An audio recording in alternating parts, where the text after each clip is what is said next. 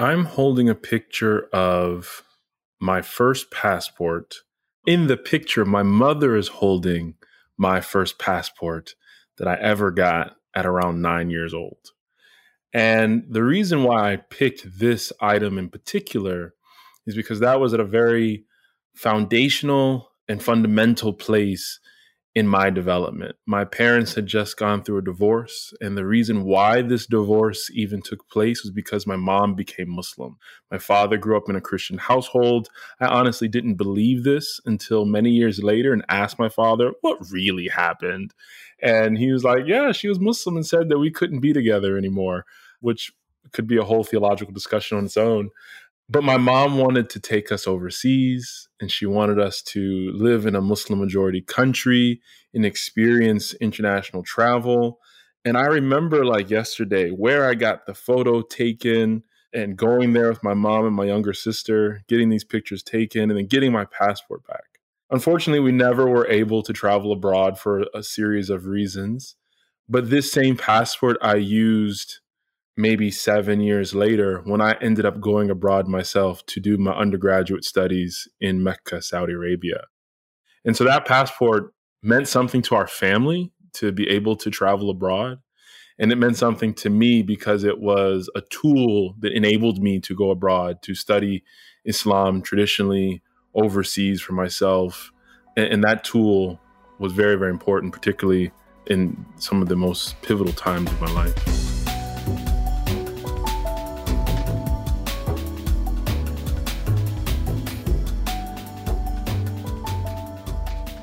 Welcome to Our Seven Neighbors Season 2 Stories from the Black Spiritual Diaspora.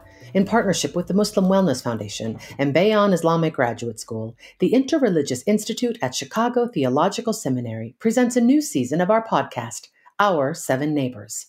This season is hosted by Dr. Kameelah Mu'Min Rashad, and we are so glad you're here. You just heard a story from this week's guest, Imam Abdulmalik Merchant. We ask all our guests to share a photo or object from their youth that was formative in their identity. My name is Kim Schultz, and I'm the coordinator of creative initiatives at the Interreligious Institute and the producer of this podcast. So, if you are ready, let's join the continuing conversation between Dr. Rashad and Imam Merchant and hear how that passport photo informed who he is today.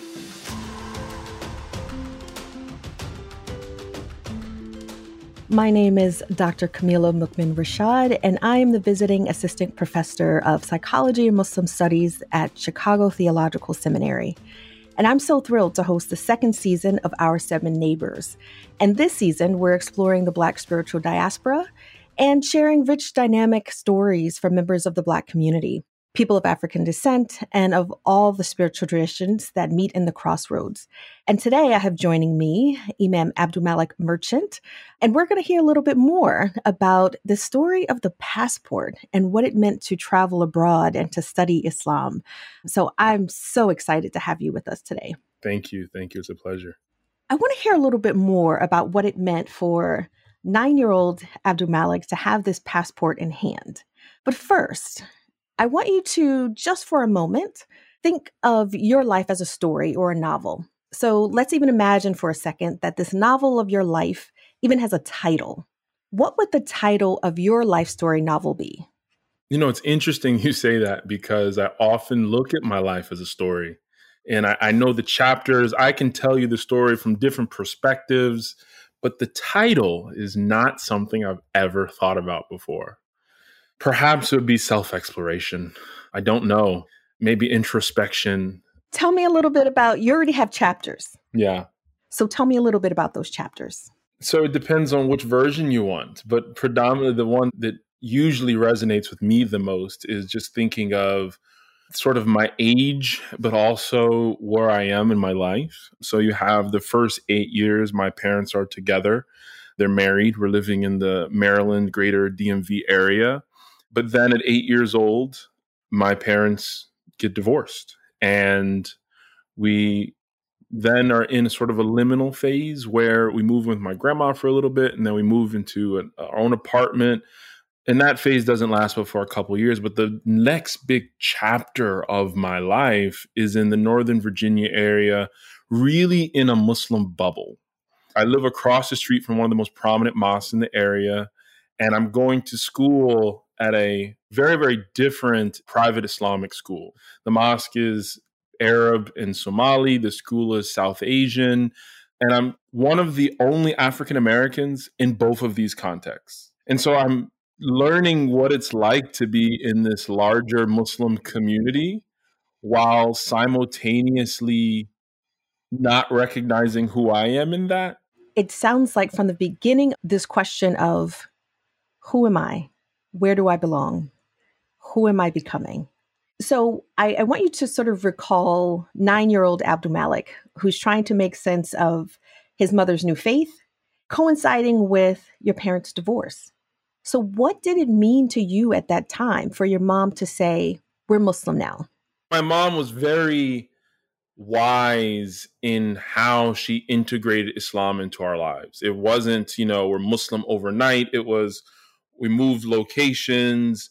I went to a summer camp first before I even joined the school. Before that, I even was going to Juma while I was still in public school. So in the fourth grade, she'd pick me up early. I'd go to Juma with her. And so I got to have a taste into Friday prayer. She just was very wise about it. But I remember when it was actually said, like, all right, this is what we're going to do. And eight year old, nine year old Abdul Malik was like, hold up. I don't know about all that. This new. Like, I, I, get at one time we didn't listen to music, and I, I get all that. I get your headscarf and all of that. But I don't know if this is for me. And I remember distinctly, she said, well, she told me to do what Muslims call istikhara. She told me to ask God, to pray and to ask God what I should do. And she said, Well, you should just ask God. You should pray on it. And I said, Well, what does that mean? How does that look? She said, Well, just ask God to guide you to what's best. And nine year old me, before I went to sleep, because I made my prayers before I go to sleep, and I said, God, I don't know what this Islam stuff she's talking about is, but you know, if it's good, guide me to it. And I remember very distinctly in my bed on the top bunk. And then um, maybe a few days, a week later, I said, okay, I want to do it and that's around the time that I went to the summer camp and really started living as a Muslim. But it really wasn't until I was 16 that I very intentionally said for myself, this is what I'm going to do. And you mentioned your mother as wise, and it also sounds like she wanted to give you the opportunity to embrace right instead of feeling forced and you know the verse in the quran that you know there is no compulsion in religion so it sounds like your your mother was also trying to practice that. So, as you're accepting and you're trusting in your mom that this is a new path that you, all as a family going to follow, how did that impact your relationship with your father? um, you know, if I'm thinking of family systems theories and triangulation and a dyad and So I'm going to interrupt you because I want you to answer as 9-year-old Abdul Malik. You've been given permission to ask God whether this is a path that you also want to follow with your whole heart. And it's coinciding with your mom's divorce, you're moving, you're transitioning into new sort of peer relationships in school and summer camp. So there's a lot of transitions that's also happening at the same time. So I want you to answer as that child and not as sort of the practical theologian. so it didn't impact then.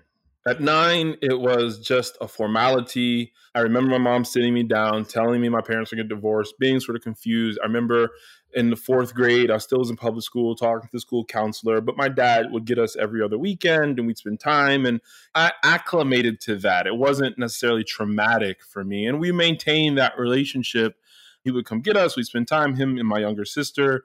But it did make my father re engage with his faith and so shortly after that, he started going to church again and we started going to church with him. And I remember being maybe 10, 11, being confused about Christian theology. Like, I'm doing origami while the pastor is speaking, but maybe I remember distinctly asking him, and maybe I was being confrontational because I was going to Muslim school and learning about Islamic theology, but I was like, when the pastor says God, who is he referring to, Jesus or the creator? And he was like, shh, just pay attention. Um, and I remember that sort of then starting to cause a problem because my father really he wanted to go to church. He wasn't trying to like it was for his own spiritual path. And I didn't want to waste at that time, I didn't want to waste my Sunday at church. And so that is really, and that's later, that's like maybe 11. That started to be a viscer between me and my dad. So at the time, again, looking back, Mm. how would you describe how your father is defining faith? How he was defining faith, I'm sure it was probably antagonistic. It was the reason my grandparents divorced when he was eight as well. And what I know now, speaking to other family members, this was a huge thing emotionally for him. And frankly, I don't know if he ever recovered from the trauma of that. And I'm not putting blame on anyone. And so it was huge. He never showed that to us, though. Now, faith is very much a part of his life. He serves as like an assistant deacon, I believe. So he like helps get the deacon stuff together. And so when I was in Boston and I told him I was going there, he's like, "Wow, we have the same job in many ways." Oh, wow. Yeah.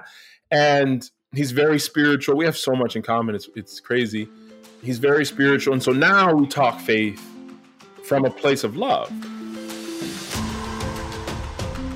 So now I would like to pivot to your mom, who decides to make this pretty transformative decision to embrace Islam. Do you mind me asking how old she is at the time? I just did the math and it really shocking that she was the exact same age then that I am now. She was 32. Amazing. oh my goodness. In some ways, this really exciting, unknown, but transformative decision is disruptive, right? It contributes to the divorce, maybe not the only right factor, but one of them. She's moving, so relocating. I'm not sure if it disrupts her social relationships now that she's decided to embrace this new faith. So I wonder, again, as now that you're 32, knowing that she converted to Islam when she was 32, what would you say was the sort of single most motivating factor for her in staying grounded in the decision that she made to become Muslim? My mom is an incredibly adherent, but also faithful person. In that faith is the primary, one of the biggest primary things in her life. And she was very strict with myself and my sister. And people would make fun of her or make fun of us, but they would also ridicule her like, you're being too tough, you're doing this, you're doing that. And she would always, she would tell me sometimes even in tears, like, I'm going to be held accountable by God for what I do with mm. you guys. So like that's all I like I'm I know I don't know what I'm doing necessarily because she grew up in a two family household and now she's in a new world as a single mom. But she knew that she was going to be questioned by God. Like this was a, as we say in Arabic, an amana, a trust that she had that she was going to do her absolute best to fulfill her side of it. And I think that was the biggest motivating factor for her. I want to understand a little bit more about mm. where her faith stemmed from.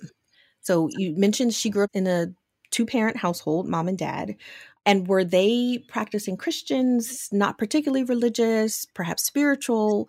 Give us a sort of a window into your spiritual lineage through your yeah. mom. That's the prequel to the, to the book. Um, both my grandparents were agnostic. They believed in something greater, not really having a faith tradition. But my grandfather was somewhat science oriented. He was in Korea, came home and worked for the vet, I think it's called a VA, and so he did stuff with science, whatever. But my aunt, my mom's the youngest of four. My aunt is seven years older than my mom. And so when my mom was eight, there's something special about the number eight in our family. When my mom was eight, my aunt was almost 18 or so. She must have been 16, almost 18. Yeah. She accepts Islam. She embraces mm-hmm. Islam and then a few years later gets married and moves out. So my mom grew up thinking she's a Muslim Christian in that she believed in Islamic theology, the oneness of God, monotheism, the oneness of God, and Jesus sort of being a prophet, not a not a divine in his own right. But she went to church for spirituality because that was the only spiritual mm-hmm. community mm. she knew. It wasn't until I was about five and I was in a daycare that was in a church, so she's still connected to religion. That I came home and said, Mom, Jesus is the Son of God. And for her, that was like, I don't know, a, a foundational shaking point for her mm. because she said, We don't believe that. And she said, We believe in the oneness of God. And Jesus is not, we're Muslim. She didn't say we're Muslims, and I don't think she had that language, but she believed in Islamic theology. Mm. And so hmm. that day, we she took us out of the daycare. We never went back. Oh, uh, wow. Uh, she started exploring, which then led to two, three years later, when I'm eight, she fully embraces Islam. So I'm seeing, and I'm resisting the urge to think about sort of the. And my son is eight right now, so this is really weird. so when your father is eight, you said his parents divorced. Yep. When your mom is eight, she is an introduced to Islam. Introduced to Islam, and your son is now eight. Yeah. I want to ask this question. What would you tell your son about faith now that he's eight years old and you are the same age now that your mother was then when she embraced Islam? That's something I think about all the time and is probably one of the primary motivating factors in my parenting style, simply because my son is very much similar to me, but we embraced Islam. I was a part of I lived in a Muslim bubble, as I like to refer to it as. I was part of a very live, active Muslim community, went to a different Muslim school. So I was a part of two communities. And I got to see children who were born Muslim and the cultural sort of interpretation of Islam and how that impacted them. I'll say that I focus far more on manners than I do on religion because there's a verse in the Quran that God says, speaking to the Prophet Muhammad, peace be upon him, but indeed you don't guide whom you love, but God guides whom he wills. Hmm. I've seen in my own household, like I'm an imam. I, I, studied Islam for 10 years. I got a master's in practical theology. My profession and trade is pastoral care. You guys can see it but behind me is my bookshelf. And like, this is something that's very, very important in my life. All the artwork, everything. My sister doesn't have any real connection to the religion, as far as mm. I know. And uh, it's fine, whatever.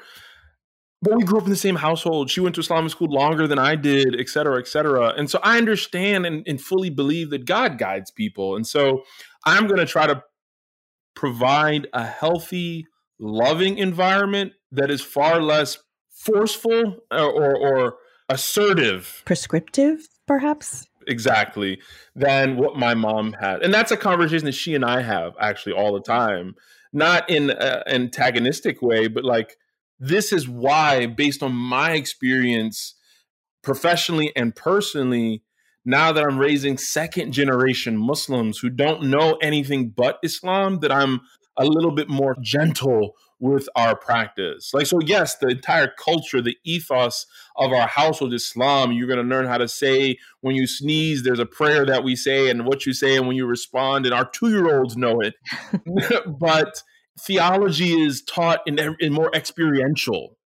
Um, when we're talking about rain and where rain comes from, I'm going to say, well, yeah, it's because the clouds and etc. But God's the one who makes that happen. And so that's more my approach than, you know, sitting down, studying books, etc. And then perhaps because I'm also somewhat lazy. so I want to tie together some of the themes that I've noticed around family and faith and seeking exploration and also a feeling of belonging, right? What does this faith mean to me in my life where I am? And so, as you've thought about and continue to think about, right, how you provide a space that is called home in this faith for yourself, for your children, what do you feel is now guiding you as you create that home? I think it's everything you just said, if I'm going to respond honestly. I think it's exploration.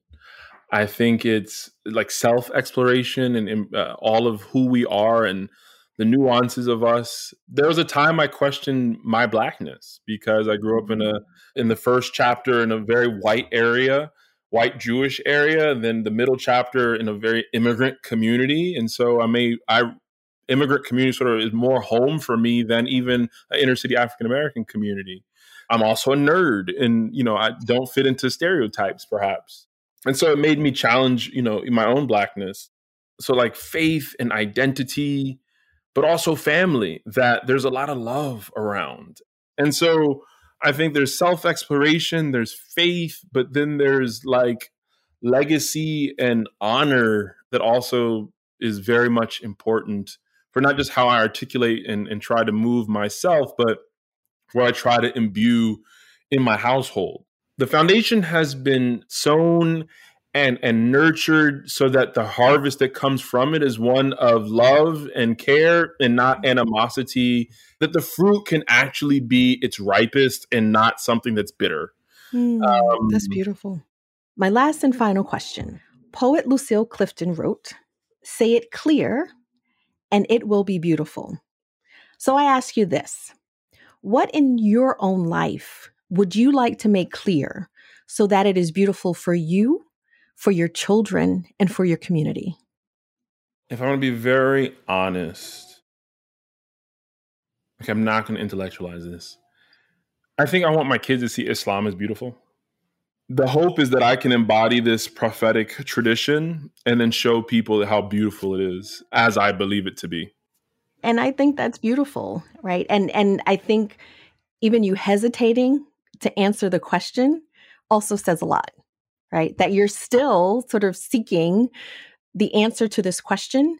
So as we think about the rich spiritual traditions, right? Your own spiritual lineage, the something that happens around eight years old in your family of origin, the ways that your mom was able to demonstrate her wisdom, her commitment, her dedication, her thoughtfulness in allowing you to embrace this faith that is also part of what you have just made clear, right? And so imagine your son listening to this interview when he's 32. What do you think he would say? That's powerful. I don't know. I hope that he'll say that, you know, Baba, as he would hopefully still refer to me as, Baba gave his all. And grandma is special because it's all from the prayers and the work that grandma did that you know she laid that foundation. I, this is something I do think about because you know my aunt is not as adherent to Islam all the time, and she's gone through her own difficulties and challenges. But it's because of that that my family is where they are today, and mm-hmm. and I hope that through the work that I'm able to do, my mom, the rest of us, that she gets rewards for that. I was telling a friend of mine the other day, like I think she's going to be in paradise just because she introduced us to this. Oh, and so I hope that if my son is hearing this, you know, that he would say it was true. That, you know, I did my best in the very least. Inshallah. Well, thank you so much for joining us for this season of Our Seven Neighbors and offering a window into your own spiritual lineage, the stories that we've just begun to tell. And psychologist Daniel P. McAdams he also wrote that if you want to know me, then you must know my story, for my story defines who I am. And if I want to know myself to gain insight into the meaning of my own life, then I too must come to know my story. It is a story that I continue to revise and to tell myself and sometimes to others as I go on living. So I am incredibly appreciative and humbled by your willingness to share just a little bit of your story so we can come to know you. So thank you. Assalamu alaikum. Thank you so much. Walaikum salam.